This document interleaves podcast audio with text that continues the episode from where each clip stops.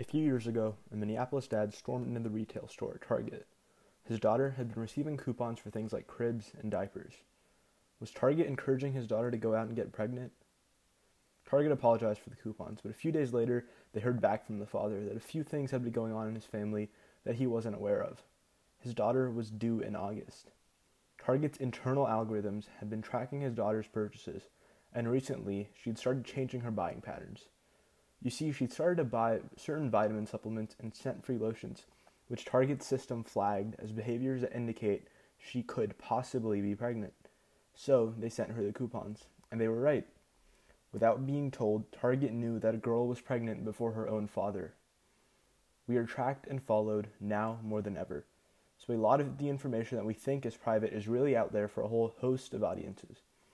We live in a world where it's practically impossible not to have a digital record. So, as incidents like this one increase, there's been a push for transparency from big data models in order to not only ensure a certain level of privacy, but also make sure that these models treat us with justice. Welcome back. It's been a while. I hope everyone's staying safe and well. This episode is going to be about the book Weapons of Math Destruction by Cathy O'Neil.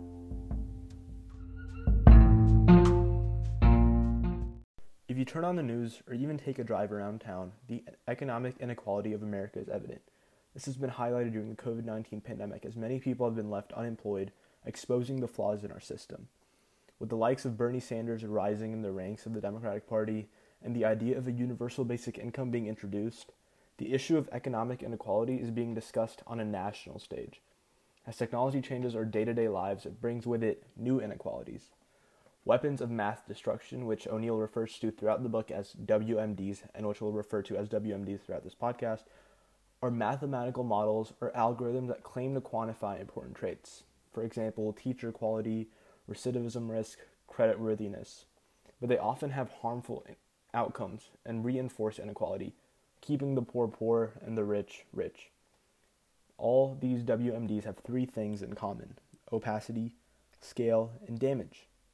They're often proprietary or otherwise shielded from prying eyes so that they have the effect of being a black box. They affect large numbers of people, increasing the chances that they get it wrong for some of them. They have a negative effect on a lot of people, perhaps by encoding racism or other biases into an algorithm, or by enabling predatory companies to advertise selectively to vulnerable people, or even by causing a global financial crisis.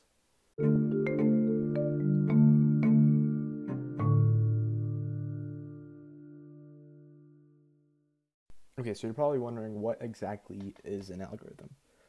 So O'Neil starts the book off by dumbing down what an algorithm is for the non-data scientists out there, which is probably most of us. She says, quote, each night when I begin to cook a family meal, I internal, internally and intuitively model everyone's appetite, end quote. She goes on to explain that mathematical models are simply decisions made by a computer that take inputs and outputs in a similar way to a human the preferences of one of her children, or the day of the week that it is, and the mood in the house all contribute in determining what Cathy will make for dinner that day. O'Neil is able to shift from talking about the role of big data on a corporate level in the book through her past experience as a data scientist to a more personal example in order to connect with the reader and to build intrigue on a relatively unfamiliar topic. In many ways, algorithms are what make up most of what our brains do whether we are deciding to comment on a friend's post on social media or determining which neighbor we trust to dog sit while we're away, our brains are churning data and producing an outcome in a similar way to these big data algorithms. The major difference, though, is the scale and impact that algorithms can have in the real world. Quote, these models, powered by algorithms, slam doors in the face of millions of people for the flimsiest of reasons. They're unfair, end quote. From the very start of the book, it's clear that the issue of inequality through algorithms is a large scale issue that requires oversight. Throughout the book, O'Neil outlines some of the ways in which models limit opportunity and fuel injustice. One such example is the Predpol policing software she talks about. This software stations police officers in areas that are likely to be high in crime. While such a program seems beneficial at first glance, the fact that it targets small crimes based on geography ends up becoming detrimental to impoverished neighborhoods. This policing model highlights another dangerous quality of algorithms through its feedback loop. O'Neil says that, quote, the policing itself, as a result of the data, spawns even more crime data in these neighborhoods, and our prisons fill up with thousands of people found guilty of victimless crimes. So basically, a lot of these programs are enabling themselves for success by creating a loop in which the usage of data creates more data, further intensifying their effect. If you look one step further, this specific feedback loop for prison uh, for policing policy is not only detrimental to individuals in these neighborhoods, but to the development of the entire community as a whole because more people are forced to live within broken families now and because they live in constant fear of higher authority in government. Just like the PredPol program, stop and frisk policies in New York City had similarly damaging effects. O'Neil says that, quote, aspects of stop and frisk were similar to WMDs. For example, at a nasty feedback loop and ensnared thousands of black and Latino men, many of them for committing the petty misdemeanors that go on in college frats unpunished every Saturday night. So there's a couple things to look at here. The injustice in stop and frisk policy is laid out clearly as it puts different people under different expectations, just like the WMD. But the stop and frisk policy in New York City did find considerable opposition later on. But imagine if it was encoded into a discrete model like PredPol. It probably would have received a lot less criticism. This disparity in awareness is the issue that O'Neil attempts to tackle by shedding light on a topic which largely go- goes unnoticed.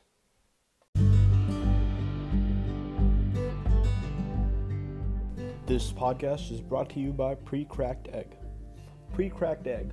Are you tired of wasting your time and creating a mess when you have to crack your eggs for breakfast? Well, worry no more because Pre Cracked Egg is here to save the day. Purchase a pre cracked egg at your closest grocery store. Pre cracked egg, the easier way to make breakfast. So we're getting kind of desperate here with the sponsorship situation. So I hope you understand. No shade to the product. Please go uh, purchase. But we are um, kind of low on uh, funds here. That's why we have to resort to such dire sponsorships. Okay, so let's get back into the world of weapons of math destruction. So another way that algorithms work to harm people, other than the injustice that we've just outlined in the PredPol program, is through financial exploitation. O'Neil explores this facet of algorithms by looking at the predatory advertising of the for profit universities across the country. Speaking about advertising WMDs, O'Neil says that, quote, they zero in on the most desperate among us at an enormous scale. Education, they promise what's usually a false road to prosperity, while also calculating how to maximize the dollars they draw from each prospect. These universities offer a false sense of hope in order to capitalize on the vulnerability of many individuals that are seeking advancement. Instead of advancement, they're bogged down with further debt, and they receive a degree which many workplaces are not even going to consider. These advertisers are able to use middlemen data collectors to find out the trends in online activity of a potential client. They then target these individuals with enticing headlines that are almost always too good to be true. So, for this portion, I did a little experiment on my own computer to see the extent to which these advertisers work. I enrolled in some free online courses and showed interest in some of the automated college board emails that I receive as a student. Both of these actions were flagged by some data collecting agency, and soon enough, I received advertisements from Maryville University, which is an online for profit college, an ad which I had never seen in the past. So, because of how prevalent these things are, the issues that are brought up in this book are strikingly relevant to each and every one of us that, that has an online presence, and that's basically every single person in America. The specific issue with for profit colleges is that there are several other alternatives that get overlooked due to predatory advertising. Alternatives like community college are far less damaging and leave the graduate with better qualifications going on in their life. A certain pattern appears when you see how the cases that O'Neil lays out all indicate that WMDs are preventing change from happening by reinforcing the trends of the past. This is especially true when you look at how they limit a change in political thought through the process of micro targeting. Quote, as television and the rest of the media moves toward profiling their viewers, the potential for political micro targeting grows. As this happens, it will become harder to access the political messages our neighbors are seeing, and as a result, to understand why they believe what they do. End quote. O'Neil points out that algorithms are not only destructive in the position they put individuals, as we've seen in the past couple examples, but also in the division that they cause throughout society. As technology begins to understand each individual better, politicians are able to use the data to show their supporters things that are going to strengthen their ideology while hiding the views of the other side, thereby causing division. By talking about a specific example in this quote, about exactly how harmful these campaigns are, with the mention of the neighbor, O'Neil makes it clear that WMDs result in the antithesis of democracy. If we want to be the country symbolic for freedom, we have to allow for freedom of thought in order to reduce political extremism and bring together groups of people, which is exactly the point of a democracy. From policing software to political microtargeting, it's obviously clear that these WMDs are certainly a very big problem. And they almost seem too big to be able to be tackled because they're encoded into unfamiliar programs that seem out of reach from any attempts at refinement. So, how do we do something about this?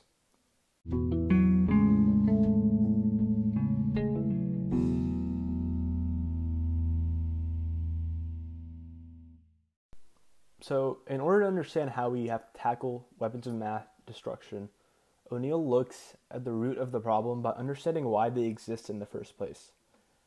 The people that take jobs in big data are programmed to view wealth as the key to success. After all, quote, these new hires are ravenous for success and have been focused on external metrics like SAT scores their entire lives. The message they've received is that they will be rich. This leads to the fallacious conclusion that whatever they're going to bring in, whatever they're doing to bring in more money is good. End quote. The damaging characteristics of WMDs can be tied to a culture of greed that values material wealth over evaluating the impact on the real world. While a recent Stanford grad cranks out the code for an algorithm determining employment, the community college dropout is rejected from a last ditch attempt at a job because he's flagged as emotionally unstable.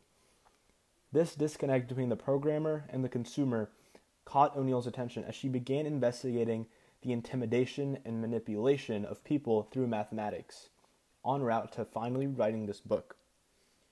Algorithms can be used to help people. Instead of focusing on money as a metric for success, the way they help people should be considered as the primary objective.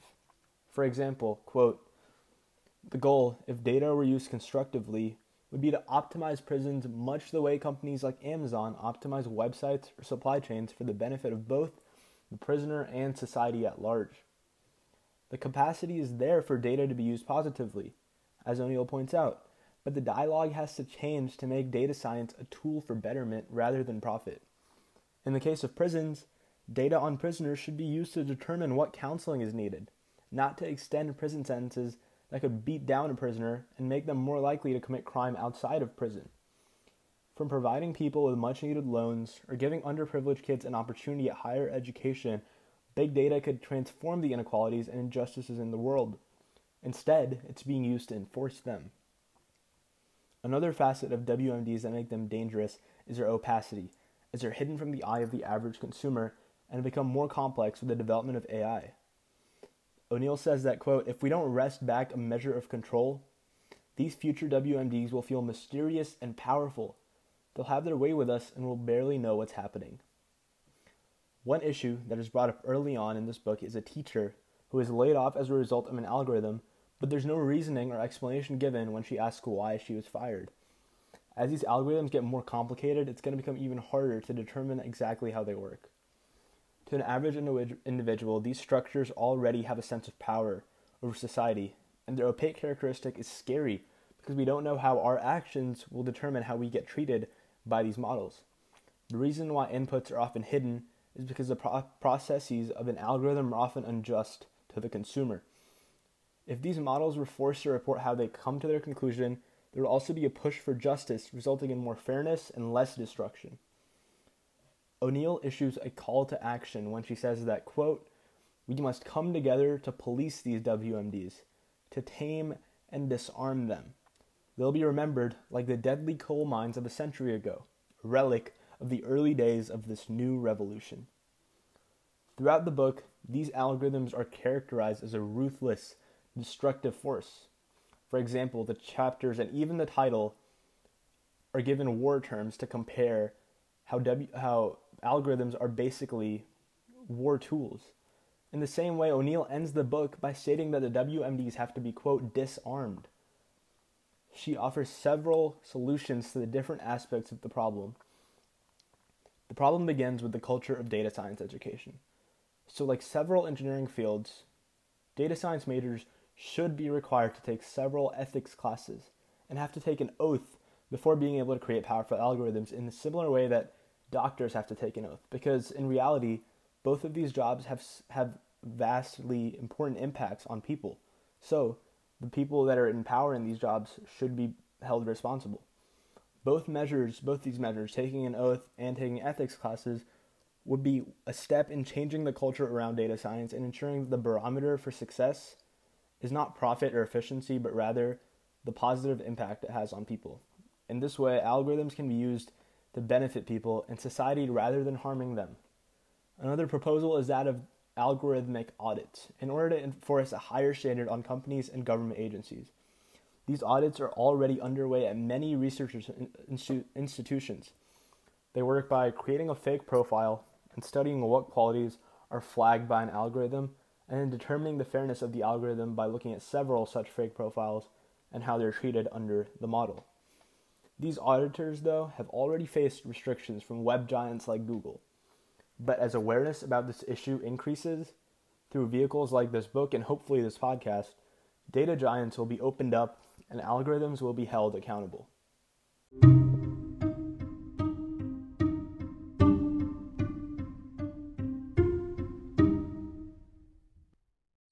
That's all for today. Uh, I hope you've been informed and entertained. Make sure to read Weapons of Mass Destruction if you haven't already.